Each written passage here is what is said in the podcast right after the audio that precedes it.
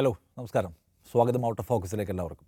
നമ്മൾ ഇന്ന് സംസാരിക്കുന്ന മൂന്ന് വിഷയങ്ങളിൽ ആദ്യത്തേതൊന്ന് ഈ പ്രബന്ധരചനയുമായി ബന്ധപ്പെട്ട് ഡോക്ടറേറ്റുമായി ബന്ധപ്പെട്ട് ചിന്താ ജെറോമിനെതിരെ കഴിഞ്ഞ കുറേ ദിവസങ്ങളായി വലിയ ആക്ഷേപങ്ങൾ ഉയർന്നു വരുന്നുണ്ട്. അപ്പോൾ അവർ റഫർ ചെയ്തിട്ടുള്ള പല കാര്യങ്ങളും തെറ്റാണ്. വാഴക്കുല എന്ന് പറയുന്ന സമാഹാരം ആരുടെയാണെന്ന് അവരൊരു കോട്ടയത്തിനകത്ത് തെറ്റുപറ്റിയിരിക്കുന്നു. അത് കോപ്പി അടിച്ചാണെന്നുള്ള ആരോപണം വരുന്നു ചിന്ത സ്വന്തമായിട്ട് ഉണ്ടാക്കിയതുള്ളതല്ല അവരുടെ നിരീക്ഷണങ്ങളും വിശകലനങ്ങളും കണ്ടെത്തലുകളും ഒക്കെയുള്ള കടത്തിയുള്ള ആക്ഷേപം പല ആളുകളും ഉന്നയിക്കുന്നു. അങ്ങനെ ആ വിവാദം മുറുകി നിൽക്കവേ ചിന്താ ജെറോം എന്നതിന്റെ മറുപടി പറഞ്ഞിരിക്കുകയാണ്. അപ്പോൾ ഈ വാഴക്കുലയുടെ കാര്യത്തിൽ സാന്ദർഭികമായിട്ടുള്ള ഒരു പിഴവ് മാത്രമാണ് തനിക്ക് പറ്റിയിട്ടുള്ളത്. അത് തന്റെ വിവരലായ്മയുടെ പ്രശ്നമല്ല. അത് നോട്ട് ചെയ്തപ്പോൾ പറ്റിയിട്ടുള്ള തെറ്റ് മാത്രമാണ്. അത് പുസ്തക രൂപത്തിലേക്ക് ഇത് മാറ്റുമ്പോൾ തിരുത്തുമെന്നാണ് അവർ പറഞ്ഞിട്ടുള്ള കാര്യം. പിന്നീട് കോപ്പി അടിച്ചാണെന്നുള്ള ആക്ഷേപത്തെ പൂർണമായും തള്ളിക്കളഞ്ഞുകൊണ്ട് ചില കാര്യങ്ങളിൽ നിന്ന് ഞാൻ ആശയപരമായ ചില സംഗതികൾ ഉൾക്കൊണ്ടിട്ടുണ്ട്. അല്ലാതെ പകർത്തിയെഴുത്തുണ്ടായിട്ടില്ല അതിന് ഞാൻ ക്രെഡിറ്റ് വെച്ചിട്ടുണ്ടെന്നാണ് അവർ പറഞ്ഞൊരു കാര്യം. ചിന്ത പറയുന്നത് തന്റെ പുസ്തകത്തിൽ അല്ലെ തന്റെ ഈ പറയുന്ന എന്താ പറയുന്നത് പ്രബന്ധത്തിൽ ഈ തെറ്റ് പറ്റിയത് തന്റെ ശ്രദ്ധയിൽ പോലും വന്നിരുന്ന കാര്യമല്ല. പല ആവർത്തിച്ച് വായിച്ചു നോക്കിയിട്ടുള്ള ആളുകൾക്കും ഇത് കണ്ടെത്താൻ കഴിഞ്ഞില്ല. പക്ഷേ ഇപ്പോൾ അത് ശ്രദ്ധയിൽ വന്നു. അത് കൊണ്ടുവന്ന ആളുകൾക്ക് നന്ദി കൂടി പറയുകയാണ് അവർ. അപ്പോൾ വളരെ സില്ലിയാക്കി ഈ പ്രശ്നത്തെ എടുക്കുകയും വളരെ സില്ലിയായി ഇത് വൈൻഡപ്പ് ചെയ്യാനുമാണ് ചിന്താ ജെറോം ശ്രമിക്കുന്നത്. പക്ഷേ വിമർശകർ അതിനെ ആ നിലയ്ക്ക് വിടുന്ന ലക്ഷണമില്ല. നാസ്രയ്ക്ക് എന്താണ് തോന്നുന്നത്? സാന്ദർഭികമായ ഒരു പിഴവ് മാത്രമേ സംഭവിച്ചിട്ടുള്ളൂ. അത് വളരെ സിമ്പിളായി തിരുത്താൻ കഴിയുന്ന ഒന്നുമാണ്. അതിനപ്പുറത്തേക്ക് ഗൗരവതരമായ ഇതിലൊന്നും ഇല്ല എന്ന് പറഞ്ഞുകൊണ്ട് ഈ അധ്യായം അടയ്ക്കാനാണ് ചിന്തയ്ക്ക് ഇഷ്ടം എനിക്ക് തോന്നുന്നത് അവർ പറഞ്ഞത് നൂറ് ശതമാനം ശരിയാണ് എന്നാണ്. അവർ പറഞ്ഞത് മാത്രമല്ല അവരെ പിന്തുണച്ചുകൊണ്ട് പിന്നെ സഖാവ് ഇ പി എ രാജൻ പറഞ്ഞതും ശരിയാണ്. സാന്ദർഭികമായി വന്നൊരു തെറ്റല്ലേ? അല്ലാണ്ട് അത് ആസൂത്രണം ചെയ്തിട്ട് പിന്നെ കൊണ്ടുവന്നൊരു തെറ്റല്ലല്ലോ. അപ്പോൾ ഞാൻ പിന്നെ ഡോക്ടറേറ്റ് തീസീസ് എടുക്കുമ്പോൾ അതിൽ ഇത്രയും തെറ്റു വരുത്തണം ഇന്ന പേജിൽ ഇന്ന തെറ്റു തെറ്റ് വരുത്തി കൊണ്ട് കിടന്ന് തീരുമാനിച്ചിരുന്നിട്ടൊന്നും ആരും തെറ്റു വരുത്തില്ലല്ലോ വളരെ സാന്ദർഭികമായിട്ട് വന്നിട്ടുണ്ട് അതിൽ വേറെ പ്രശ്നമൊന്നുമില്ല. പിന്നെ പിന്നെ ഇവർ പറഞ്ഞിരിക്കുന്ന ഇതൊക്കെയാണ്. ഇതിലത്തെ പ്രശ്നം മറ്റേ ഇ പി പറഞ്ഞതാണ് അതിൽ ഏറ്റവും കൃത്യമായിട്ട് അവർ വളർന്നു വരുന്ന ഒരു യുവജന നേതാവ് വളർന്നു വരുന്ന ഇത് ഒരു വനിതാ യുവജന നേതാവിന് അവരെ തകർക്കാനുള്ള ശ്രമമാണ് നടന്നുകൊണ്ടിരിക്കുന്നത്. മൂപ്പർ പറഞ്ഞ് ശരിയാണ് അവരെ വളർച്ചയുടെ ഒരു പിന്നെ വേഗത വളർച്ചയുടെ ഒരു പാര ഇത് എന്താ പറയുക അതിന്റെ വളർച്ചയുടെ ഒരു ഗ്രാഫ് നോക്കുകയാണെങ്കിൽ രണ്ടായിരത്തി ഇരുപത്തി ആറിൽ ഇതേപോലെ ഒരു പിന്നെ എന്താ പറയുക ഭരണ തുടർച്ചയാണെങ്കിൽ പാർട്ടി തന്നെ അധികാരത്തിൽ വരുന്നതാണെങ്കിൽ ആ ഒരു കൊല്ലം ജില്ലയിൽ നിന്ന് കൊണ്ടുവരുന്നോ എവിടെന്നെങ്കിലും നിർ നിന്ന് ജയിക്കാനും കേരളത്തിലെ ഉന്നത വിദ്യാഭ്യാസ മന്ത്രിയാവാനും സാധ്യതയും യോഗ്യതയുമുള്ള ഒരു നേതാവാണ്. അവർ തകർക്കാനുള്ള ഒരു ശ്രമം തന്നെയാണ് നടക്കുന്നത്. ഒരു ഒരു തെറ്റല്ലേ? ഒരു ഒരു തിസീസിൽ ഒരു തെറ്റ്. എന്താ എന്താ ഇത്ര വലിയ പ്രശ്നം എന്നുള്ളത് എനിക്ക് മനസ്സിലാകുന്നില്ല. ഒന്നാമത് ഈ പിന്നെ വിദ്യാഭ്യാസം പഠിച്ചാലും മദ്യപാനം കുടിച്ചാലും അവസാനം എത്തിപ്പെടുന്ന ഒരു പിന്നെ സാധ്യതയാണിത്. ഇതാണ് ഇതിന്റെ ഒരു ഒരു ഇത് ബേസിക് ഇത് ഇത്ര വലിയൊരു പ്രശ്നമാണെന്ന് എനിക്ക് തോന്നിയിട്ടില്ല. കേരളത്തിലെ ഇപ്പോഴത്തെ കേരളത്തിന്റെ അവസ്ഥ വെച്ച് നോക്കുമ്പം ഇത് ഇത്ര വലിയ ഒരു പ്രശ്നമല്ല. പിന്നെ ഇത് ഇ പി ജയരാജൻ പറഞ്ഞ പോലെ ഇത് മാധ്യമങ്ങൾ പിന്നെ എന്താ പറയുക ഏകപക്ഷീയമായിട്ട് അതൊരു കൃത്യമായിട്ട് മൂപ്പര് എന്തൊക്കെ പറഞ്ഞത് ഇങ്ങനെ അങ്ങോട്ട് ഒരു കിട്ടിയ ഒരു ചാൻസ് വെച്ചിട്ട് ഇതാക്കുക എന്നുള്ളതാണല്ലോ അതിന്റെ പ്രശ്നം. ഒരു കിട്ടിയ ഒരു ചാൻസ് വെച്ചിട്ട് അവരെ തകർക്കാൻ ശ്രമിക്കുക എന്നുള്ളത്. ഇതിനെ സംബന്ധിച്ചിട്ട് മാധ്യമ പ്രവർത്തകർ പിന്നെ കൂടുതൽ എന്തെങ്കിലും പറഞ്ഞാലും ഇത് മാപ്രകൾ ആണല്ലോ. കേരളത്തിലെ മാധ്യമ പ്രവർത്തകർ എന്ന് പറയുന്ന മാപ്രകൾ. ഈ രാപ്രകളോട് രാഷ്ട്രീയ പ്രവർത്തകരോട് ദേഷ്യം തീർക്കുകയാണ് എന്നുള്ളൊരു ഇ പി അത് സ്വയം ജസ്റ്റിഫൈ ചെയ്യാനുള്ള ഒരു മാർഗം കൂടി ആക്കുകയാണ് അതെ ഇത് സംഗതി ശരിയാണ്. ഇത് ഇത് ഇപ്പോൾ കേരളത്തിൽ നടന്നുകൊണ്ടിരിക്കുന്ന ഈ സംഭവങ്ങളിൽ നിന്നൊക്കെ നമുക്ക് മനസ്സിലാവുന്ന ഒരു സംഗതി. ഇത് കേരളത്തിൽ ഇപ്പോൾ നടന്നുകൊണ്ടിരിക്കുന്ന ഈ മുഴുവൻ ഇപ്പോൾ ഇത് മാപ്രകളും രാപ്രകളും തമ്മിലുള്ള ഒരു പിന്നെ വല്ലാത്ത തരത്തിലുള്ള ഒരു മത്സരമാണ്. അത് പിന്നെ രാപ്രകൾ എന്ന് പറഞ്ഞാൽ നമ്മുടെ രാഷ്ട്രീയ പ്രവർത്തകർ കേരളത്തിൽ ഇത് രണ്ടും തമ്മിൽ വലിയ വ്യത്യാസവും വലിയൊരു സംഭവവും ഉണ്ട് ഒന്നും ഉണ്ടായിരുന്നില്ല.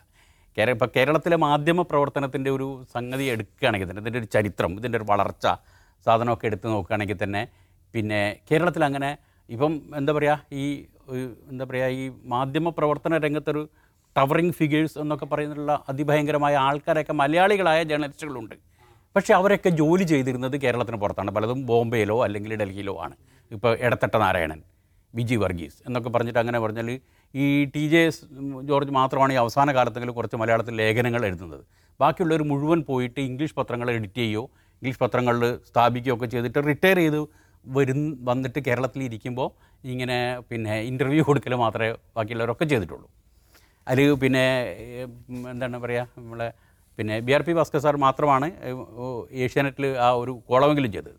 ബാക്കിയുള്ളവർ ആരും കേരളത്തിൽ പത്രപ്രവർത്തനം നടത്തിയിട്ടില്ല. പുറത്ത് പോയിട്ട് ഇംഗ്ലീഷിൽ നടത്തിയിട്ട് റിട്ടയർ ചെയ്ത് തിരിച്ചു വന്നിട്ട് വരേക്കും ഇന്റർവ്യൂ കൊടുക്കൽ മാത്രമേ ഉള്ളൂ. ആ സമയത്ത് കേരളത്തിൽ ഈ പത്രപ്രവർത്തനം എന്ന് പറഞ്ഞൊരു സംഗതി നടത്തിക്കൊണ്ടുവന്നതും പത്രങ്ങൾ തന്നെ പലതും സ്ഥാപിച്ചതും നടത്തിയതും എഡിറ്റ് ചെയ്തതും എങ്ങനെയാണ് എഡിറ്റ് ചെയ്ത് പത്രങ്ങൾ എന്ന് എഡിറ്റ് ചെയ്ത് കാണിക്കുക പത്രപ്രവർത്തനം എങ്ങനെയാണ് നടത്തി കാണിച്ചത് മുഴുവൻ കേരളത്തിലെ രാഷ്ട്രീയ പ്രവർത്തകർ തന്നെയായിരുന്നു. ഇപ്പം E M S Namboodiripad K P Kesava Menon K Madhavan Nair Unniraja അങ്ങനെ തുടങ്ങിയാൽ സി എച്ച് മുഹമ്മദ് കോയ മുഹമ്മദ് അബ്ദുറഹ്മാൻ സാഹിബ് തുടങ്ങി ഈ രാഷ്ട്രീയ പ്രവർത്തകർ തന്നെയാണ് കേരളത്തിലെ പത്രപ്രവർത്തനത്തിന്റെയും രണ്ടിന്റെയും ആശാന്മാർ ശരിക്കും. അതിലൊരു പ്രശ്നം ഉണ്ടായത് ആ സംഗതി ആ ഒരു സാധനം ഇങ്ങനെ വളർന്ന് വളർന്ന് വളർന്ന് അതിന്റെ ഒരു അടുത്ത കാലഘട്ടം വരെയും അതിന്റെ ഒരു സ്ഥിതി ഉണ്ടായിരുന്നത് എന്താണെന്ന് വെച്ചാൽ ഈ ഈ കേരളത്തിലെ പത്രപ്രവർത്തനം അതേപോലെ തന്നെ കേരളത്തിലെ രാഷ്ട്രീയ പ്രവർത്തനം. ഇത് രണ്ടും പറഞ്ഞാൽ രാഷ്ട്രീയ പ്രവർത്തനവും പത്രപ്രവർത്തനവും പറഞ്ഞാൽ ഇത് രണ്ടും ഒരു ഒരു വല്ലാത്തൊരു ബ്ലെൻഡായിരുന്നു കേരളത്തിൽ. എന്ന് വെച്ചാൽ വിവരത്തിന്റെയും രാഷ്ട്രീയ ബോധത്തിന്റെയും ഒരു ബ്ലൻഡായിരുന്നു. വിവരം ഉണ്ടായിരുന്നു രാഷ്ട്രീയ ബോധം ഉണ്ടായിരുന്നു. രാഷ്ട്രീയ ബോധത്തിന്റെയും വിവരത്തിന്റെയും ഒരു ബ്ലെൻഡായിരുന്നു കേരളത്തിലെ പത്രപ്രവർത്തനം ഇപ്പം കേരളത്തിലെ ഇപ്പം നമ്മൾ കഴിഞ്ഞ ദിവസം പറഞ്ഞ പോലെ ഈ പിന്നെ പനമ്പിള്ളി കോയിന്ന് മേനോൻ ആർ ശങ്കർ എന്നൊക്കെ പറഞ്ഞാൽ കോൺഗ്രസ് നേതാക്കൾ ആരാണ്? കോൺഗ്രസ് നേതാക്കൾ കേരളത്തിലെ ഒന്നാം കിട പിന്നെ സാഹിത്യ നിരൂപകന്മാരും സാഹിത്യ പ്രസംഗങ്ങൾ നടത്തിയിരുന്ന ആളുകളുമാണ്. ഇപ്പം ഇ എം എസ് നമ്പൂതിരിപ്പാടൊക്കെ എടുത്തിട്ട് അങ്ങോട്ട് പോയാൽ ആർക്കും ഇതില്ലല്ലോ ഇതായിരുന്നു കേരളത്തിലെ പത്രപ്രവർത്തനത്തിന്റെയും രാഷ്ട്രീയ പ്രവർത്തനത്തിന്റെയും ഒരു ബേസ്. പിന്നെ ഇത് തന്നെയായിരുന്നു. രണ്ടു കൂട്ടർ ഇതൊരു വിവരവും രാഷ്ട്രീയ ബോധവും ചേർന്ന ഒരു വല്ലാത്തൊരു ബ്ലൻഡായിരുന്നു. ഇതിൽ നിന്ന് രാഷ്ട്രീയ പ്രവർത്തകരിൽ നിന്ന് ആദ്യം മാധ്യമ പ്രവർത്തകർക്കെതിരെ കഴിഞ്ഞ രണ്ട് മൂന്ന് കൊല്ലങ്ങളായിട്ട് പിന്നെ സ്ഥാപിച്ചു കൊണ്ടുവന്ന് വളർത്തി കൊണ്ടുവന്ന ഒരു ആരോപണമാണ്. പിന്നെ രാഷ്ട്രീയ പ്രവർത്തകർക്ക് രാഷ്ട്രീയ ബോധമില്ല. രാഷ്ട്രീയ ബോധമില്ല എന്നുള്ളിടത്ത് വന്നിട്ട് ബോധം തന്നെ ഇല്ല എന്നുള്ളിടത്തേക്ക് വരെ അതെത്തി. തിരിച്ചങ്ങോട്ടേക്ക് നോക്കുമ്പോൾ രാഷ്ട്രീയ പ്രവർത്തന രംഗത്തേക്ക് നോക്കുമ്പോൾ അവിടെ നിന്നുള്ള ഏറ്റവും പ്രധാനപ്പെട്ട ഒരു സംഗതി പണ്ഡിതന്മാരായിരുന്നു കേരളത്തിലെ രാഷ്ട്രീയ നേതാക്കൾ.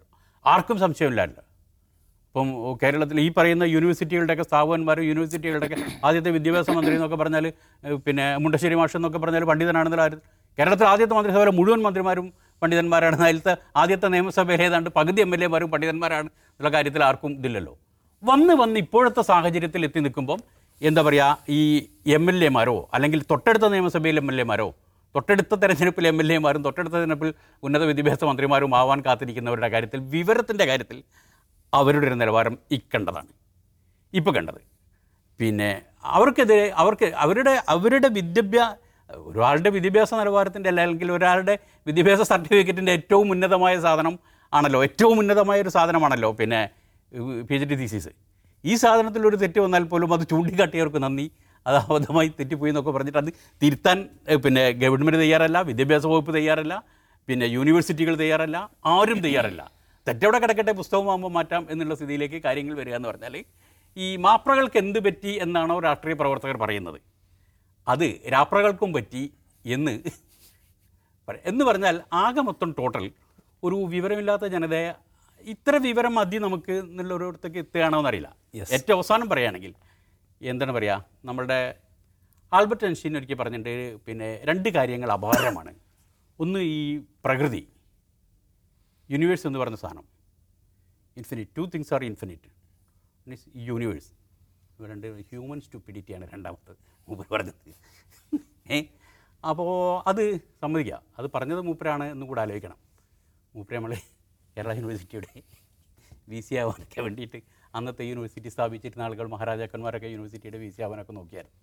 അപ്പോൾ അന്നേ മൂപ്പരിങ്ങോട്ട് വരാ വന്നില്ല എന്ന് മാത്രമല്ല മൂപ്പരിങ്ങോട്ടൊരു കാര്യം പറഞ്ഞു വെച്ചും ചെയ്തിട്ടുണ്ട് യെസ് ചേച്ചി ഇതിനകത്ത് ഒരു കാര്യമുള്ളത്. അതായത് ഈ വാഴക്കുല പ്രശ്നം അടക്കമുള്ളവ ഈ തീസീസിലെ ഒരു ഒരു മൗലിക പ്രശ്നമേ അല്ല. അതൊരു സാധാരണ സംഗതിയാണ്. അത് തിരുത്തും. തിരുത്താൻ ഇപ്പോൾ ഇതിനകത്ത് വ്യവസ്ഥയുണ്ടോ? പ്രബന്ധം പിൻവലിക്കാൻ വ്യവസ്ഥയുണ്ടോ? എന്ന് ചോദിച്ചാൽ ഇല്ലയെന്നാണ് തോന്നുന്നത്. എനിക്കറിയില്ല. അപ്പോൾ അത് അത്രയും സിമ്പിളാണെന്ന് പറഞ്ഞ ഒന്ന്. രണ്ടാമത്തെ കാര്യം ചിന്ത ജെറോം എന്ന് പറയുന്ന സി പി ഐ എമ്മിന്റെ അല്ലെങ്കിൽ ഡി വൈ എഫ് എവിടെ എസ് എഫ് ഐയുടെ ഒക്കെ പ്രവർത്തകയായിരുന്നവർ ഒരു വനിതയായതുകൊണ്ട് മാത്രമായി പരിഹസിക്കപ്പെടുകയും വേട്ടയാടപ്പെടുകയും ചെയ്യുന്നുണ്ട് എന്നൊരു പോയിന്റ് അവർ മുന്നോട്ട് വയ്ക്കുന്നുണ്ട്. അതിനകത്ത് കാര്യമുണ്ടോ? അതിനകത്ത് കാര്യമില്ല. കാരണം ഇതൊരു ആയുധമായി ഉപയോഗിക്കുകയാണ്. വേണ്ട സമയങ്ങളിൽ ഉപയോഗിക്കാനുള്ള ഒരു ആയുധമാണ്. തിരിച്ച് അവരുടെ ഭാഗത്തുനിന്ന് ആ തരത്തിലുള്ള ആരോപണങ്ങൾ വരുമ്പോൾ അവർക്ക് അത് അത് മറക്കുകയും ചെയ്യും. ഇപ്പോൾ ഇവർ അറിയാതെ പറ്റിയ എന്ന് പറഞ്ഞിരിക്കുന്ന സാന്ദർഭികമായ പിഴവല്ല യഥാർത്ഥത്തിൽ. കോപ്പി ചെയ്ത് കോപ്പി പേസ്റ്റ് ആണ് ചെയ്തിരിക്കുന്നത്. അതുകൊണ്ടാണ് അതിലെ വൈലോ പള്ളി എന്ന് എഴുതിയിരിക്കുന്ന തെറ്റ് പോലും അതേപടി ആവർത്തിച്ചിരിക്കുകയാണ് ചെയ്തിരിക്കുന്നത്. അപ്പോൾ അങ്ങനെ ചെയ്തിരിക്കുന്നത് ഏതിൽ നിന്ന് ഏത് വെബ്സൈറ്റിൽ നിന്നാണ് എടുത്തത് അടക്കമുള്ള തെളിവുകൾ സഹിതമാണ് ഇപ്പോൾ സേവ് യൂണിവേഴ്സിറ്റി ഫോറം ക്യാമ്പയിൻ ഇപ്പോൾ പരാതി കൊടുത്തിരിക്കുന്നത്. അപ്പോൾ ഇപ്പോൾ എന്തായാലും യൂണിവേഴ്സിറ്റി വിദഗ്ധ സമിതിയെ അത് പരിശോധിക്കാൻ ഏൽപ്പിച്ചിരിക്കുകയാണ്. അതൊരു വശത്ത് നടക്കും. ഗവർണർ അത് പരിശോധിക്കും ഗവർണർക്കും പരാതി കൊടുത്തിട്ടുണ്ട്. ഗവർണർ പരിശോധിക്കുമെന്ന് ആവശ്യപ്പെട്ടിരിക്കുന്നത് ഗവർണർക്ക് അതിലപ്പുറം റോളൊന്നുമില്ല ഇതിപ്പോൾ എന്താണെന്ന് വെച്ചാൽ എങ്ങനെയൊക്കെയാണ് ഡോക്ടറേറ്റുകൾ ചില പ്രത്യേക വ്യക്തികൾക്ക് എങ്ങനെ എത്ര പെട്ടെന്ന് ലഭ്യമാകുന്നു എന്നൊരു വിഷയം ചർച്ചയ്ക്ക് വരുന്നു. അത് വെളിവാക്കപ്പെടുന്നു എന്നൊരു എന്നൊരു ഗുണം മാത്രമേ ഇതിൽ ഉണ്ടാവുകയുള്ളൂ. കാരണം ഈ ഈ പറഞ്ഞ മാതിരി പി എച്ച് ഡി തിരിച്ചെടുക്കാനൊന്നും സർവകലാശാലയ്ക്ക് അധികാരമില്ലാന്ന് തന്നെയാണ് മനസ്സിലാക്കുന്നത്. പക്ഷേ കാര്യങ്ങൾ വെളിവാക്കപ്പെടുന്ന ഘട്ടത്തിലാണ് എന്റെ തെറ്റ് ചൂണ്ടിക്കാണിച്ചതിന് നന്ദി എന്നും തിരുത്താൻ നിങ്ങളെ സഹായിച്ചതിന് നന്ദി എന്നൊക്കെ പറഞ്ഞ് അതിങ്ങനെ ഈ പറഞ്ഞ ലൈറ്റാക്കി അവസാനിപ്പിച്ചുകൊണ്ടിരിക്കുന്നത്. ചിന്താ ജർമ്മം പറയും പ്രകാരം അത്രയും സില്ലി ആയിട്ടുള്ളൊരു മാറ്ററാണോ എന്ന് ചോദിച്ചാൽ അത് ഡിബേറ്റബിളായ ഒരു കാര്യമാണ്. അപ്പോൾ യൂണിവേഴ്സിറ്റി അത് പരിശോധിക്കാൻ തീരുമാനിച്ചിരിക്കുന്നു എന്നതുകൊണ്ട് തന്നെ അതിന്റെ പ്രാധാന്യം അത്ര പെട്ടെന്ന് അവസാനിക്കുന്ന ഒന്നല്ല. അതുകൊണ്ട് തെറ്റ് ചൂണ്ടിക്കാണിച്ചവർക്കെല്ലാം നന്ദി. ഇത് അവസാനിച്ചിരിക്കുന്നുവെന്ന് ചിന്ത പറഞ്ഞാൽ അവസാനിക്കുന്നതാണെന്ന് തോന്നുന്നില്ല ഇത്. സ്ത്രീ ആയതുകൊണ്ട് ആക്രമിക്കപ്പെടുന്ന വിഷയം വേറെ തന്നെ ചർച്ച ചെയ്യേണ്ടതാണ്. അത് തരാതരം പോലെ ഉപയോഗിക്കേണ്ടതാണോ എന്ന കാര്യം എല്ലാവരും ആലോചിക്കേണ്ടതുമാണ്. ഓക്കെ. നമ്മുടെ രണ്ടാമത്തെ വിഷയം നാളെ യൂണിയൻ ബജറ്റാണ്. ഇന്നിപ്പോൾ സാമ്പത്തിക സർവേ റിപ്പോർട്ട് മേശപ്പുറത്ത് വെച്ചിരിക്കുന്നു ധനമന്ത്രി നിർമ്മല സീതാരാമൻ. നമ്മൾ ലോകത്തെ അഞ്ചാമത്തെ ഏറ്റവും വലിയ സാമ്പത്തിക ശക്തിയായി മാറിക്കഴിഞ്ഞിരിക്കുന്നു. അടുത്ത വർഷം നമുക്ക് കുറച്ച് ഡിപ്പാണ് വളർച്ചയിൽ പ്രതി എന്താ പ്രവചിക്കുന്നത്. എങ്കിൽ കൂടി നമ്മുടെ ഒരു വളർച്ചാ വേഗം അത് നിന്നു പോകാനിടയില്ല. നമ്മൾ ലോകത്തെ ഏറ്റവും വാങ്ങൽ ശേഷിയുള്ള മൂന്നാമത്തെ രാജ്യമായിട്ട് ഉയർന്നു വന്നിരിക്കുന്നു എന്നൊക്കെ ചൂണ്ടിക്കാണിക്കുന്നുണ്ട്. ഏതായാലും ഇതെങ്ങനെയാണ് നാളത്തെ ബജറ്റ് റിഫ്ലക്റ്റ് ചെയ്യുന്നുള്ള പ്രധാനപ്പെട്ട ചോദ്യം. ആളുകൾ കാത്തിരിക്കുന്നുണ്ട്. ഈ ഇലക്ഷൻ അടുത്ത ഇലക്ഷന് മുമ്പുള്ള ഒരു സമ്പൂർണ ബജറ്റ് നിലയ്ക്ക് വളരെ പോപ്പുലർ സ്വഭാവമുള്ള വാഗ്ദാനങ്ങൾ അതിനകത്ത് ഉണ്ടാകുമെന്ന് വിചാരിക്കുന്നു. പക്ഷേ സർക്കാരിന്റെ അവസ്ഥ സാമ്പത്തികമായി കുറച്ച് ഞെരുക്കത്തിലായതുകൊണ്ട് ഗവൺമെന്റ് എന്തൊക്കെ ചെയ്യാൻ കഴിയും? ഇനിയിപ്പോൾ എന്താ പറയുക ഈ വിറ്റഴിക്കൽ പരിപാടി എന്തുമാത്രം ഊർജിതമായി നടപ്പിലാക്കാനുള്ള ആലോചനയും നയവുമായിരിക്കും പ്രഖ്യാപിക്കപ്പെടുക. എന്നീ ചോദ്യങ്ങളാണ് കാത്തിരിക്കുന്നത്. ആദായ നികുതി പോലെയുള്ള നമ്മൾ സാധാരണക്കാരായ മനുഷ്യർ കാത്തിരിക്കുന്ന തീരുമാനങ്ങളും വരാനുണ്ട്. ചേച്ചി ഈ കേന്ദ്ര സർക്കാരിനെ സംബന്ധിച്ചൊരു ഒരു ജനകീയ ബജറ്റ് പ്രഖ്യാപിക്കുക എന്ന് പറഞ്ഞു. ഇപ്പോൾ ഇലക്ഷന് മുമ്പുള്ള സമ്പൂർണ ബജറ്റാണ് സോ ഒരു എന്താ പറയുന്നത് ഒരു അൺപോപ്പുലർ ബജറ്റ് ഉണ്ടാക്കുക അത്ര എളുപ്പമുള്ള കാര്യമല്ല. പോപ്പുലർ ബജറ്റ് ഉണ്ടാക്കണം. അത് എന്തുമാത്രം ഒരു ഒരു ടഫ് പ്രോസസ്സാണ് ഇപ്പോഴും ചോദിക്കുക. വലിയ പ്രഖ്യാപനങ്ങൾ നേരത്തെയും ഉണ്ടായിട്ടുണ്ട്. പ്രഖ്യാപനങ്ങൾ നമ്മൾ എല്ലാ വർഷവും ഈ സാമ്പ ബജറ്റ് അവതരിപ്പിക്കപ്പെടുന്നു. ബജറ്റിൽ പല പ്രഖ്യാപനങ്ങളും ഉണ്ടാകുന്നു. ഇത്രയും നീക്കിയിരിപ്പ് എന്ന് നമ്മൾ ചർച്ച ചെയ്യുന്നു. പക്ഷേ എത്രത്തോളം ആ നീക്കിയിരിപ്പ് തിരിച്ച് എത്തിയിട്ടുണ്ടെന്നും അതിന്മേൽ എത്രത്തോളം പ്രവർത്തനം നടന്നിട്ടുണ്ടെന്നുള്ള പരിശോധന നടക്കുന്നില്ല. ഒരു ബജറ്റ് ഓഡിറ്റ് നടക്കുന്നില്ല. ഇല്ല ഒരിക്കലും നടക്കുന്നില്ല. അതാണ് ഏറ്റവും വലിയ പ്രശ്നം. ഈ പറഞ്ഞതുപോലെ തെരഞ്ഞെടുപ്പ് ഘട്ടമായതിനാൽ ഉറപ്പായിട്ടും ആ നിലയ്ക്കുള്ള വലിയ പ്രഖ്യാപനങ്ങൾ പ്രതീക്ഷിക്കാം. സാമ്പത്തിക വളർച്ച ഈ ഇത്തവണ ഈ വർഷം ഏഴ് ശതമാനമാണ്. അത് അടുത്ത വർഷമാകുമ്പോഴേക്കും അടുത്ത സാമ്പത്തിക വർഷമാകുമ്പോഴേക്കും ആറ് ശതമാനം ആറ് ദശാംശം അഞ്ചായി കുറയും എന്നുള്ളതാണ് പറയുന്നത്. അത് ശരിയാണ്. പക്ഷേ ഇന്നിപ്പോൾ പ്രസിഡന്റിന്റെ പ്രസിഡന്റ് അഭിസംബോധനയിലടക്കം അത് പറയുന്ന സർക്കാർ വലിയ വളർച്ച നേടിയിരിക്കുന്നു. എല്ലാ തലങ്ങളിലും വലിയ പുരോഗതിയാണ് എന്ന മട്ടിലാണ് രാഷ്ട്രപതി അവതരിപ്പിച്ചിരിക്കുന്നത്. അതിപ്പോൾ ശശി തരൂർ വിമർശിക്കുക കൂടി ഉണ്ടായി. രാഷ്ട്രപതി സർക്കാരിനെ സർക്കാരിന്റെ പ്രവർത്തനത്തെ പൂർണമായും സർക്കാരിന്റെ ഭാഗത്തു നിന്നുകൊണ്ട് ഇങ്ങനെ ഇങ്ങനെയല്ല സാധാരണഗതിയിൽ ഒരു രാഷ്ട്രപതിയുടെ അഭിസംബോധന ഉണ്ടാവുക. അപ്പോൾ പൂർണമായും അഭിനന്ദിച്ചുകൊണ്ട് അല്ലെങ്കിൽ പ്രകീർത്തിച്ചുകൊണ്ടുള്ള വാചകങ്ങൾ മാത്രമേ ഉണ്ടായിട്ടുള്ളൂ. സ്ത്രീ ശാക്തീകരണം ലക്ഷ്യമിട്ടു നടപ്പാക്കി കഴിഞ്ഞു. മുത്തലാഖുമായി ബന്ധപ്പെട്ട തീരുമാനങ്ങൾ അതിർത്തിയിലെ തീരുമാനങ്ങൾ രണ്ടായിരത്തി നാൽപ്പത്തിയേഴ് ആകുമ്പോഴേക്കും വികസന വികസിത രാഷ്ട്രമായി ഇന്ത്യ മാറുകയാണ്. ഇപ്പോൾ തന്നെ മറ്റു രാജ്യങ്ങൾ നമ്മളെ ഡിപ്പെൻഡ് ചെയ്യുകയാണ് നമുക്ക് മറ്റു രാജ്യങ്ങളെ ഡിപ്പെൻഡ് ചെയ്യേണ്ട സാഹചര്യമേ ഉണ്ടായിട്ടില്ല. എന്നൊക്കെ കാര്യം എന്നൊക്കെയുള്ള പ്രഖ്യാ കാര്യങ്ങളാണ് പുകഴ്ത്തിക്കൊണ്ട് പറയുന്നത്. നാളെ എന്തായാലും നാളത്തെ ബജറ്റിൽ ഈ പറഞ്ഞ പോലെ ജനങ്ങൾക്ക് പെട്ടെന്ന് കാണുമ്പോൾ കൊള്ളാമല്ലോ എന്ന് തോന്നുന്ന പ്രഖ്യാപനങ്ങൾ ഉറപ്പായിട്ടും ഉണ്ടാകും നാസറയ്ക്ക് എന്താണ് തോന്നുന്നത്? ഈ വിറ്റഴിക്കുക എന്ന് പറയുന്ന പരമാവധി പണം ഉണ്ടാക്കണം. അത് പ്രധാനപ്പെട്ട കാര്യമാണ്. റൺ ചെയ്യാൻ. അപ്പോൾ ഇപ്പോഴത്തെ സാഹചര്യം അങ്ങേയറ്റം പരിമിതമാണ്. അപ്പോൾ അവർ പ്രധാനപ്പെട്ട ഒരു പരിപാടി നമ്മൾ ഇത്രയും കാലം ഉണ്ടാക്കിയ സംഗതികൾ എങ്ങനെ വിറ്റഴിച്ച് പരമാവധി പണം സമാഹരിക്കുക എന്നാണ് കഴിഞ്ഞ തവണത്തെ ഒരു പ്ലാനിലുണ്ടായിരുന്നതിന്റെ പകുതി ആ അച്ചീവ് ചെയ്യാൻ പറ്റിയിട്ടില്ല അത്രയും വിൽക്കാൻ കഴിഞ്ഞിട്ടില്ല. സോ വിൽപ്പനയായിരിക്കും സർക്കാരിന്റെ ഒരു ഓപ്ഷൻ. അല്ലാതെ ഓപ്ഷൻസ് വളരെ കുറവാണ് കാണുന്നുള്ളൂ. നമ്മളിപ്പോൾ ഈ പറഞ്ഞതുപോലെ തന്നെ ഈ രണ്ട് കാര്യങ്ങളാണ് മനുഷ്യന്മാർ ഉറ്റുനോക്കുന്നത്. ഒന്ന് ഈ പറഞ്ഞ ഒരു ഇടത്തരം വരുമാനക്കാരുടെ ഒരു പ്രശ്നം. ആദായ നികുതി പോലെ ആദായ നികുതി. അപ്പം ആദായ നികുതിയുടെ സ്ലാബ് ഏതാണ്ടെങ്കിൽ അഞ്ച് ലക്ഷമെങ്കിലും ആക്കി കിട്ടണം എന്നാണ് ഏതാണ്ട് ഒരുവിധം സർക്കാർ ജീവനക്കാർ അല്ലെങ്കിൽ ഈ തരത്തിലുള്ള സ്ഥിര വരുമാനക്കാരും വരുമാനമുള്ളവർ ഇടത്തരക്കാരുടെ ഒരു നല്ല ഇതിന്റെ ആവശ്യം അഞ്ച് ഇതെങ്കിലും ആക്കി കിട്ടണം എന്നാണ് എന്ന് പറഞ്ഞാൽ അപ്പം ഈ നികുതി ആദായ നികുതി കാര്യമായിട്ട് കുറയും. പിന്നെ സാധാരണ ജനങ്ങളും വളരെ സാധാരണ ജനങ്ങൾ ഇപ്പം ഈ എന്താ പറയുക തൊഴിലുറപ്പ് പദ്ധതി പോലത്തെയൊക്കെ പദ്ധതിക്കൊക്കെ പോകുന്ന സാധാരണ ജനങ്ങൾ ഇപ്പം ദരിദ്ര വിഭാഗത്തിൽപ്പെടുന്ന ജനങ്ങളും അല്ലാതെ ഈ നാട്ടുമ്പുറത്തെ കൃഷിക്കാർ ഇടത്തരക്കാർ പോയ ആളുകൾ ആളുകളും അതേപോലെ തന്നെ സാമ്പത്തിക വിദഗ്ധ വിദഗ്ധർ നോക്കുന്നത് ഇവരുടെ കയ്യിൽ. ഈ ഏറ്റവും താഴേക്കടയിൽ കിടക്കുന്ന ദരിദ്ര വിഭാഗത്തിന്റെയും ഇടത്തരക്കാരുടെയും കയ്യിൽ സർക്കുലേറ്റ് ചെയ്യാനുള്ള പണം ലിക്വിഡ് പണം എത്താൻ. എത്ര പണം എത്തണമെങ്കിൽ ഒന്നുകിൽ തൊഴിലുണ്ടാവണം നാട്ടുമ്പുറത്ത് തൊഴിലുണ്ടാവണം ഗ്രാമങ്ങളിൽ തൊഴിലുണ്ടാവണം. ഇങ്ങനെ തൊഴിൽ ഉണ്ടാവുക അങ്ങനെ അവരുടെ കയ്യിൽ പണം എത്തുന്ന സാഹചര്യങ്ങൾ ഉണ്ടാവുകയോ ഇത് രണ്ടും ഉണ്ടാവുമോ എന്നുള്ളതാണ്. പിന്നെ അതേപോലെ തന്നെയുള്ള ഏറ്റവും പ്രധാനപ്പെട്ട പ്രശ്നം ഏറ്റവും പ്രധാനപ്പെട്ട പ്രശ്നം പിന്നെ വിലക്കയറ്റം എങ്ങനെ നിയന്ത്രിക്കാൻ പറ്റുമെന്ന്. അപ്പം നമ്മൾ ഈ പറഞ്ഞതുപോലെ ലോകത്തിലെ ഏറ്റവും ഇതാണ് ഏറ്റവും വലിയ തന്നെ സാമ്പത്തിക മാറിക്കൊണ്ടിരിക്കുകയാണ്. ലോകം മുഴുവൻ മറ്റ് രാജ്യങ്ങൾ നമ്മൾ ആശ്രയിച്ചുകൊണ്ടിരിക്കുകയാണെന്ന് പറയുമ്പം കഴിഞ്ഞ വർഷം നമ്മളുടെ ഇവിടുത്തെ വിലക്കയറ്റത്തിന്റെ സ്ഥിതി എന്താണെന്ന് വെച്ചാൽ അതിഭയങ്കരമായിരുന്നു. ഏതാണ്ട് പത്ത് ശതമാനം വരെ പിന്നെ ഈ എന്താ പറയുക ഈ ചില്ലറ വിലക്കയറ്റം വന്നിരുന്നൊരു ഘട്ടമുണ്ടായി. ഈ ഘട്ടത്തിൽ എല്ലാവരും ഉറ്റുനോക്കുന്നത് എല്ലാവരും കാര്യമായിട്ട് ഉറ്റുനോക്കുന്നത് ഇപ്പം സാധാരണ മനുഷ്യന്മാരും അതുപോലെ തന്നെ സാമ്പത്തിക വ്യക്തിമാരും ഉറ്റുനോക്കുന്ന ഒരു കാര്യമുള്ളത് വിലക്കയറ്റം തടയാൻ ഗവൺമെന്റ് എന്ത് ചെയ്യും എന്നുള്ളതാണ്. എന്നാൽ ഗവൺമെന്റ് ഒന്നും ചെയ്യാൻ പോകുന്നില്ല എന്നുള്ളതിന്റെ സൂചനകൾ ആണുള്ളത്. ഗവൺമെന്റ് വിലക്കയറ്റം തടയുന്നതിന്റെ ഉത്തരവാദിത്തം പൂർണമായും റിസർവ് ബാങ്കിനെ ഏൽപ്പിച്ച് നിർത്തിയിട്ട് അവിടെ നിന്ന് ഗവൺമെന്റ് മാറി നിൽക്കുന്നു. എന്ന് പറഞ്ഞാൽ റിസർവ് ബാങ്കിന്റെ സാമ്പത്തിക പിന്നെ എന്താ പറയുക ഈ സാങ്കേതികവും സാമ്പത്തികവുമായ കണക്കുകൾ കൊണ്ട് മാത്രം ഈ തടയാൻ പറ്റുമോ എന്നുള്ളൊരവസ്ഥ കഴിഞ്ഞ കൊല്ലം പോലും നമുക്ക് മനസ്സിലായിട്ടുണ്ട്. അത് കഴിയില്ല അപ്പം ഇതൊരു പ്രശ്നമുണ്ട്. വിലക്കയറ്റം തടയാൻ ഗവൺമെന്റ് നേരിട്ടൊന്നും ചെയ്യാതെ അത് ആ റിസർവ് ബാങ്കിനെ തന്നെ ഏൽപ്പിച്ചിട്ട് മാറി നിൽക്കുകയും. രണ്ടാമത് എന്നിട്ട് വേണം ഈ പറയുന്ന തരത്തിലുള്ള വരുമാനം വർദ്ധിപ്പിക്കാനുള്ള നടപടികൾ എടുക്കുക. ഈ വരുമാനം വർദ്ധിപ്പിക്കുക. അപ്പോൾ അപ്പോൾ തന്നെ ഒന്നാമത് ഇത് തെരഞ്ഞെടുപ്പ് വർഷമാണ്. തെരഞ്ഞെടുപ്പ് ബജറ്റാണ്. ഒരു ജനപ്രിയ നയങ്ങൾ ആയിരിക്കും എന്ന് മുന്നു വേണ്ടിയിട്ട് ആൾക്കാർ കാത്തിരിക്കുന്നു. എന്നെ എന്നിട്ട് തന്നെ ഈ ഇത്തരത്തിലുള്ള ഈ ആദായ നികുതി അടക്കമുള്ള സ്ഥലത്ത് പിന്നെ ഇത്തരം കേന്ദ്രങ്ങളിൽ നിന്നൊക്കെ ഇത്തരം സ്ഥലങ്ങളിൽ നിന്നൊക്കെയും പിന്നെ ഇളവ് പ്രതീക്ഷിച്ച് കാത്തിരിക്കുന്ന ആളുകളാണുള്ളത്. അതേ സമയത്ത് തന്നെ അതിന്റെ ധനക്കമ്മി ധനക്കമ്മി കാര്യമായിട്ട് കുറച്ചിട്ടില്ലെങ്കിൽ അടുത്ത വർഷമെങ്കിലും തന്നെ ധനക്കമ്മി കുറച്ചിട്ടില്ലെങ്കിൽ ഗവൺമെന്റ് അതിഭീകരമായ പ്രയാസത്തിലേക്ക്. പോകും അതൊക്കെ അതുകൊണ്ട് ഇതേ സമയത്ത് തന്നെ ധനക്കമ്മി കുറയ്ക്കുകയും വേണം.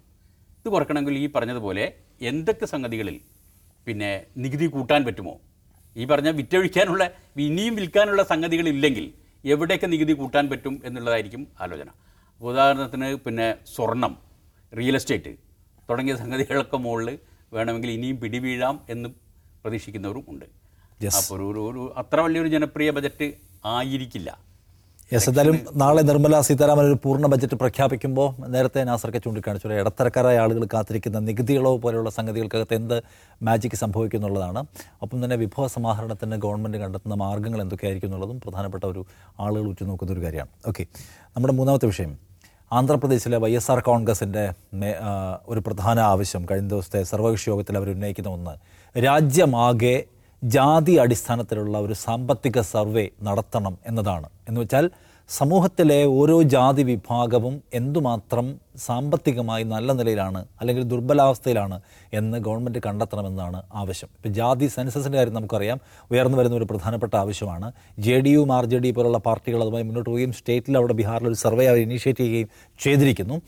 അപ്പോഴാണ് വൈ എസ് ആർ കൂടി ആ മൂവ്മെന്റിനൊപ്പം ചേരുന്നത്. അൻപത് ശതമാനത്തിലും അധികം വരുന്ന ദുർബല ജനവിഭാഗങ്ങൾ അല്ലെങ്കിൽ താഴേക്കിടയിലുള്ള മനുഷ്യരുള്ള ഒരു പോപ്പുലേഷനകത്ത് അതിന്റെ ഒരു എക്കണോമിക് സർവേ നടത്തണം എന്ന് അദ്ദേഹം ആവശ്യപ്പെടുന്നു. അതിന് പലതരത്തിലുള്ള പ്രാധാന്യം പ്രസക്തിയുണ്ട്. കാരണം അപ്പർ കാസ്റ്റിലെ വീക്കർ സെഷന് വേണ്ടി പ്രത്യേക സംവരണം ഏർപ്പാടാക്കിയ ഒരു രാജ്യത്ത് അപ്പർ കാസ്റ്റ് ആണോ ശരിക്കും അതോ താഴെ തട്ടിലുള്ള മനുഷ്യരാണോ ഏറ്റവും ശരിക്കുള്ള വീക്കർ സെഷൻ എന്നുള്ള ഒരു പരിശോധന നടത്തേണ്ടത് പരമപ്രധാനമായ കാര്യമാണ്. അപ്പോൾ ആ നിലയ്ക്കുള്ള പലമാനങ്ങളുള്ള ഒരു കാര്യമാണ് ഇത്. നാസർക്ക് ഈ ജാതി സെൻസസ് എന്ന് പറയുന്ന ആവശ്യം സത്യത്തിൽ ആർ എസ് എസോ സംഘ് പരിവാറോ ബി ജെ പി ഒരു നിലയ്ക്കും ആഗ്രഹിക്കാത്ത ഒന്നാണ്. അത്തരം എല്ലാ മൂവ്മെന്റിനെ അവർ തടയുകയാണ്. കാരണം ഹിന്ദു ഏകീകരണത്തിനകത്ത് ജാതി സെൻസസ് പോലെ ഒരു സംഗതി കൊണ്ടുവരുന്നതിനെ അവരുടെ ഒരു പൊളിറ്റിക്കൽ മൂവിനെ ബാധിക്കുന്ന ഒന്നാണ്. പക്ഷേ അപ്പോൾ അതിനുവേണ്ടി കൂടുതൽ കക്ഷികൾ വരുന്നത് എന്തുമാത്രം പ്രധാനപ്പെട്ട ഒന്നാണ്? അതിലൊരു പ്രശ്നമുള്ളത് കേന്ദ്ര സർക്കാർ തന്നെ ഈ ജാതി സെൻസസ് എന്നുള്ള പേര് പറഞ്ഞിട്ടില്ലെങ്കിലും സോഷ്യോ എക്കണോമിക് സാമ്പത്തിക പിന്നെ കണക്കെടുപ്പ് നടത്താമെന്ന് അവർ സമ്മതിച്ചിരുന്നു. ഒരു തത്വത്തിൽ സമ്മതിച്ചിരുന്നു. എന്ന് വെച്ചാൽ ഈ ഇപ്പം നടക്കേണ്ടിയിരുന്ന നമ്മളുടെ പൊതു സെൻസസ് ഉണ്ടല്ലോ ജനറൽ സെൻസസ്. എന്ന് പറഞ്ഞാൽ രണ്ടായിരത്തി ഇരുപത്തൊന്നിൽ നടക്കണം രണ്ടായിരത്തി പതിനൊന്നിൽ നടന്നതിന് ശേഷം നടന്നിട്ടില്ല. മൂന്ന് പിന്നെ മൂന്ന് വർഷമായിട്ട് ബാക്ക്ലോഗായി കിടക്കണം രണ്ടായിരത്തി പിന്നെ പതിനൊന്നിൽ ഈ രണ്ടായിരത്തി ഇരുപത്തിയൊന്നിൽ സെൻസസ് കഴിഞ്ഞാൽ സെൻസസിന്റെ പിന്നിൽ തന്നെ ഈ സാമ്പത്തിക പിന്നോക്കാവസ്ഥ സംബന്ധിച്ച കണക്കെടുപ്പ് നടത്താം എന്ന് ഒരു തത്വത്തിൽ പറഞ്ഞിരുന്നു. പക്ഷേ സെൻസസ് തന്നെ നടന്നിട്ടില്ല. അതുകൊണ്ട് തന്നെ ഇതും നടന്നിട്ടില്ല എന്നുള്ള പ്രശ്നം. ഇതിൽ ഏറ്റവും പ്രധാനപ്പെട്ട പ്രശ്നം ഇത് ആവശ്യം ഉന്നയിച്ചുകൊണ്ട് ടി എസ് ആർ പിന്നെ അല്ല ഈ ജഗ്മോഹൻ റെഡ്ഡിയുടെ പാർട്ടി വൈ എസ് ആർ പിന്നെ കോൺഗ്രസിന്റെ പ്രതിനിധി പറഞ്ഞതിൽ ഏറ്റവും പ്രധാനപ്പെട്ട കാര്യം അവർ പറഞ്ഞത് ഒന്ന് അവരുടെ സംസ്ഥാനം. സംസ്ഥാനത്ത് അൻപത് ശതമാനത്തിലേറെ ആളുകളും പിന്നെ പിന്നോക്ക വിഭാഗമാണ്. അൻപത് ശതമാനത്തിലാരും പിന്നോക്ക ജാതികളാണ്. അങ്ങനെ കിടക്കുമ്പോൾ അങ്ങനെയുള്ളൊരു സംസ്ഥാനത്ത് വികസന പ്രവർത്തനങ്ങൾ ആസൂത്രണം ചെയ്യണമെങ്കിൽ ശരിക്കും ഈ എന്താ പറയുക നമ്മളുടെ വികസനത്തിന്റെയും സാമൂഹ്യ പുരോഗതിയുടെയും സൂചകങ്ങൾ വെച്ച് നോക്കുമ്പോൾ ആരൊക്കെയാണ് പിന്നിലെന്ന് കൃത്യമായിട്ട് അറിഞ്ഞാലേ ഇത് വികസന പ്രവർത്തനങ്ങൾ പിന്നെ അത് അവരാണെങ്കിൽ വളരെ കൃത്യമായിട്ട് തന്നെ ഒരു കൃത്യമായിട്ട് ഇപ്പോഴും പ്ലാനിങ്ങും പ്ലാനിങ് ഏർപ്പാടുകളും വളരെ കൃത്യമായിട്ട് നടത്തുന്ന ഒരു സംസ്ഥാനമാണ് ആന്ധ്ര. അപ്പോൾ അവർക്ക് ഈ പറയും പോലെ വികസന പ്രവർത്തനങ്ങൾ പ്ലാൻ ചെയ്ത് മുന്നോട്ട് പോകണമെങ്കിൽ ഇതിന്റെ ഒരു എന്ത് വെച്ചിട്ട് എന്ത് എന്തിന്റെ ബേസ് ചെയ്തിട്ടാണ് നടക്കണമല്ലോ ഇപ്പം തന്നെ ഏറ്റവും ഭയങ്കര ഭയങ്കര രസകരമായ ഒരു സംഭവം ഉള്ളത് ഇപ്പം ആസാമിൽ പിന്നെ മദ്രസകൾ പൊളിക്കാൻ തുടങ്ങിയത്. പൊളിക്കാൻ മദ്രസകൾ വേണ്ടാന്ന് പറയാൻ തുടങ്ങിയത്. അതേപോലെ തന്നെ യു പിയുടെ പിന്നെ ഈ എന്താ പറയുക അതിർത്തി സംസ്ഥാനങ്ങളിൽ നേപ്പാളുമായിട്ട് ബന്ധപ്പെട്ട് കിടക്കുന്ന അതിർത്തി പ്രദേശങ്ങൾ യു പി സംസ്ഥാനത്തിന്റെ അതിർത്തി പ്രദേശങ്ങളിൽ പള്ളികളും മദ്രസകളും പിന്നെ ജനസംഖ്യയിൽ അധികമുണ്ട് എന്ന് പറയുന്നു. ആവശ്യത്തിലധികമുണ്ട് ആവശ്യത്തിലധികം വെച്ചാൽ ആനുപാതികമായിട്ട് ജനസംഖ്യയിലേക്കാൾ അധികമുണ്ട് എന്നും ഒരു കണ്ടെത്തൽ പോലീസ് അവിടെ നടത്തിയിട്ടുണ്ട്. പോലീസ് ഈ കണ്ടെത്തൽ നടത്തുന്നത് എന്തിന്റെ അടിസ്ഥാനത്തിലാണെന്ന് വെച്ചാൽ അതില്ല. കാരണം ഇത് നടന്നിട്ടില്ലല്ലോ. സെൻസസ് സെൻസസ് നടക്കേണ്ട കാലം കഴിഞ്ഞ് മൂന്ന് കൊല്ലം കഴിഞ്ഞിട്ടും സെൻസസ് നടക്കാത്ത ഒരിടത്താണ് ഇത്തരം ചില പിന്നെ കണക്കുകളും ഒക്കെ ആയിട്ട് ഗവൺമെന്റ് മുന്നോട്ട് വിടുന്നത് മറ്റ് നടപടികളായിട്ട് പോകുന്നത്. ഈ ആളുകൾ ഒറ്റപ്പെടുന്ന തരത്തിലുള്ള നടപടികൾ വേണ്ടത് അതേസമയത്ത് ഏറ്റവും ബേസിക് ആയിട്ട് നടക്കേണ്ടത് വികസന പ്രവർത്തനങ്ങളുടെ അല്ലെങ്കിൽ സാമൂഹിക മുന്നോ ഈ പിന്നോക്കം കിടക്കുന്ന ജനങ്ങളെ മുന്നോട്ട് കൊണ്ടുപോകാൻ വേണ്ടിയിട്ട് വേണ്ട ബേസിക്കലായിട്ട് നടക്കേണ്ട പ്ലാനിംഗ് ആണ്. ഈ പ്ലാനിങ്ങിന് വേണ്ടിയിട്ടുള്ള കണക്കുകൾ എന്ന് പറഞ്ഞാൽ ഈ സാധനത്തിലൂടെ മാത്രമേ തന്നെ കിട്ടുന്നുള്ളൂ. അത് കിട്ടുന്നില്ലെങ്കിൽ പിന്നെ അതത് സംസ്ഥാന സർക്കാരുകൾക്ക് സ്വന്തം നിലയ്ക്ക് നടത്തല്ലാതെ വഴിയില്ല. അങ്ങനെയാണ് പിന്നെ ഇവർ നടത്തിയത്. പിന്നെ ബീഹാർ നടത്തിയത്. ഇത് പിന്നെ ഏതാണ്ട് ഇപ്പം വൈ എസ് ആർ കോൺഗ്രസോ ആർ ജെ ഡിയോ അല്ലെങ്കിൽ ഇത് മാത്രമല്ല ഏതാണ്ട് പ്രാദേശിക പാർട്ടികളൊക്കെയും ഇത് ആവശ്യപ്പെട്ട് വരുന്നുണ്ട്. അതിൽ രണ്ട് പ്രശ്നമുണ്ട്. ഇതിന്റെ പ്രശ്നം വെച്ചാൽ വർഷങ്ങളായിട്ട് നേരത്തെ അതായത് തൊള്ളായിരത്തി എഴുപത്തേഴിന് ശേഷം അല്ലെങ്കിൽ മണ്ഡൽ രാഷ്ട്രീയത്തിന് ശേഷം കൃത്യമായിട്ട് നമ്മളുടെ പ്രാദേശിക പാർട്ടികളുടെ പിന്നെ എന്താ പറയുക പ്രാദേശിക പാർട്ടികളുടെ ഉന്നവും കണ്ണും ബേസും ലക്ഷ്യവും ഒക്കെയും ജാതി തന്നെയാണ് ജാതി വോട്ട് തന്നെ. ആ സമയത്ത് ഈ സാധനത്തിന് ഈ ജാതി ഇനി എങ്ങനെ പിന്നെ പിന്നെ വയലൻസ് കൊണ്ട് മറികടക്കാമെന്ന് നോക്കുന്നവരാണ് ഈ സാധനം പരിപൂർണമായിട്ട് അങ്ങോട്ട് മാറ്റി വെച്ചിട്ട് ഒരു കണക്കും വേണ്ട കൈയും വേണ്ട. പിന്നെ ഇതില്ലാതെ പിന്നെ വർഗീയത കൊണ്ട് മാത്രം കാര്യങ്ങൾ നടത്താം എന്ന് വിചാരിക്കുന്നത്. ഇതിന്റെ ഈ ഈ പക്ഷേ ഇത്തരം ഏതിനും ഇതിനൊരു കണക്ക് വേണ്ടി വരും. ഇതിനൊരു ഒരു സെൻസസും കണക്കും വേണ്ടി വരും എന്നുള്ളതിന് ഏറ്റവും വലിയ ഉദാഹരണമായിരുന്നു നമ്മളുടെ നരസിംഹാല പിന്നെ യു പി എ ഗവൺമെന്റിന്റെ കാലത്ത് പിന്നെ രണ്ടായിരത്തി അഞ്ചിൽ മൻമോഹൻ സിംഗ് ഗവൺമെന്റിന്റെ കാലത്ത് സച്ചാർ കമ്മീഷൻ വെച്ചത് മുസ്ലിങ്ങളുടെ പിന്നോക്കാവസ്ഥ പഠിക്കാൻ വേണ്ടിയിട്ട് സച്ചാർ കമ്മീഷൻ റിപ്പോർട്ടിനെ വെച്ചു. രജീന്ദ്ര സർച്ചാറിന്റെ നേതൃത്വത്തിലുള്ള സച്ചാർ കമ്മീഷൻ റിപ്പോർട്ടിനെ വെച്ചു. എന്നിട്ട് അന്ന് സച്ചാർ കമ്മീഷൻ കണ്ടെത്തിയത് പിന്നെ പല സംസ്ഥാനങ്ങളിലും. ആദിവാസി വിഭാഗങ്ങളെക്കാൾ ട്രൈബൽ പിന്നെ എന്താ പറയുക പിന്നെ എസ് സി എസ് ടിയേക്കാൾ പിന്നോക്കം നിൽക്കുന്നുണ്ട് മുസ്ലിങ്ങൾ. അതുകൊണ്ട് പല സംസ്ഥാനങ്ങളിലും മുസ്ലിങ്ങളുടെ ഈ പിന്നെ സാമൂഹിക ഉന്നമനത്തിന് പ്രത്യേക പരിപാടികൾ വേണമെന്ന് അതിന്റെ അടിസ്ഥാനത്തിലാണല്ലോ നമ്മളിവിടെ പിന്നെ പാലോളി കമ്മീഷൻ വെക്കുന്നതും പിന്നെ ഈ പിന്നെ ഇതിൽ പ്രത്യേക വിദ്യാഭ്യാസ ഇതിൽ ഏർപ്പെടുത്തുന്നതൊക്കെ അപ്പോൾ ഇത്തരത്തിൽ പിന്നോക്കം നിൽക്കുന്ന സമുദായങ്ങളെ പിന്നോക്കം നിൽക്കുന്ന ജനവിഭാഗങ്ങളെ കണ്ടെത്തിയാൽ മാത്രമേ അത് എത്രമാത്രം ഉണ്ട് എന്ന് കൃത്യമായിട്ട് കണക്കനുസരിച്ച് കണ്ടെത്തിയാൽ മാത്രമേ അവരെ കൂടെ ബാക്കിയുള്ളവരോടൊപ്പം മുന്നോട്ട് കൊണ്ടുവരാനുള്ള പിന്നെ പദ്ധതികൾ ആവിഷ്കരിക്കാനും കൊണ്ടുവരാനും പറ്റൂ. അതില്ലാതെ സബ്കാ വികാസ്. സബ്കാ. സാത്ത് എന്ന് പറഞ്ഞു നടന്നിട്ട് പ്രത്യേകിച്ച് കാര്യമൊന്നും ഉണ്ടാവില്ലല്ലോ. ഇതിലപ്പുറം പറയാനൊന്നുമില്ല. ഈ റിസർവേഷനുമായി ബന്ധപ്പെട്ട സങ്കല്പം തന്നെ ഇപ്പോൾ മാറിയിരിക്കുന്ന ഒരു പശ്ചാത്തലത്തിൽ ഇതിൽ ഒരു പ്രാധാന്യമുണ്ട്. ഇപ്പോൾ കൂടുതൽ സംസ്ഥാനങ്ങൾ ഇത് ആവശ്യപ്പെടുന്നത്. അതായത് രാജ്യത്തിന്റെ നയം രൂപീകരിക്കുന്നതിൽ എങ്ങനെയാണ് പുരോഗതിയിലേക്ക് പോകേണ്ടതെന്ന് പരിശോധിക്കുമ്പോൾ ഓരോ വിഭാഗവും എങ്ങനെ കഴിയുന്നു? ഓരോ വിഭാഗം ഒരു ജോലിയിൽ മാത്രം ഏർപ്പെട്ടുകൊണ്ട് കഴിയുകയാണോ? അവരുടെ ജീവിതാവസ്ഥ എന്താണ്? സാമൂഹ്യാവസ്ഥ എന്താണ്? അത് പരിശോധിക്കേണ്ടേ? പരിശോധിച്ചാലല്ലേ അടുത്ത ഘട്ടത്തിലേക്ക് കടക്കാൻ പറ്റുള്ളൂ. അപ്പോൾ അങ്ങനെ ഒരു പരിശോധന തന്നെ വേണ്ട എന്ന മട്ടിൽ അധികാലം മുന്നോട്ട് പോകാൻ പറ്റില്ല. ഈ പറഞ്ഞ മാതിരി ജാതി സെൻസസ് അല്ല സെൻസസ് തന്നെ തൊടാതെ ഇരിക്കുകയാണ് മൂന്ന് വർഷം. അത് ഇപ്പം നടത്തും ഇപ്പം നടത്തും പറഞ്ഞാൽ തൊടാതെ ഇരിക്കുന്നു അപ്പോൾ പിന്നെ എങ്ങനെയാണ് സർക്കാരിനെ സംബന്ധിച്ച് എല്ലാവർക്കും എല്ലാവർക്കും നേട്ടമുണ്ടായി എല്ലാവരുടെയും വികസനം സാധ്യമായി എന്ന് അവകാശപ്പെടാനാവുക. അത് ചെയ്യേണ്ടി വരും. ഈ ഈ പറഞ്ഞ മാതിരി ചെറിയ ചെറിയ രാഷ്ട്രീയ പാർട്ടികൾ ഇവരോടൊപ്പം നിൽക്കുന്ന രാഷ്ട്രീയ പാർട്ടികളുടെ സമ്മർദ്ദം ശക്തമാകുമ്പോൾ സ്വാഭാവികമായി ചെയ്യേണ്ടി വരും. യെസ്. നിശ്ചയമായും ബി ജെ പിയെ സംബന്ധിച്ച് വലിയൊരു ഒരു ചലഞ്ചാണ്. കാരണം അവരെ സംബന്ധിച്ച് അവർ ഹിന്ദു ഏകീകരണം ലക്ഷ്യമാക്കുന്ന അതിനകത്തെ ഇതര ജാതികൾക്ക് അതിനകത്തുള്ള ജാതികൾക്ക് ഒരു അസ്തിത്വ ചിന്ത ഉണ്ടാവുന്നത് ആഗ്രഹിക്കാത്തവരാണ്. അപ്പോഴാണ് വിവിധ പാർട്ടികൾ അതും സുശക്തമായ സംസ്ഥാനങ്ങളിൽ നിന്ന് ജാതി സെൻസസ് എന്ന ആവശ്യം ഉന്നയിച്ചുകൊണ്ട് വരുന്നത്. ഇപ്പോൾ ജഗനൊക്കെ ഉന്നയിക്കുക എന്ന് വെച്ചാൽ അത് സർക്കാരിന് ഉണ്ടാക്കുന്ന തലവേദന ചെറുതായിരിക്കില്ല. അതിനെങ്ങനെയാണ് ബി ജെ പി സർക്കാർ മോദി ഗവൺമെന്റ് ഹാൻഡിൽ ചെയ്യാൻ പോകുന്നതെന്ന് കാത്തിരുന്ന് കാണുന്ന കാര്യമാണ്. നമുക്കിനി നാളെ ഇരിക്കാം. നമസ്കാരം.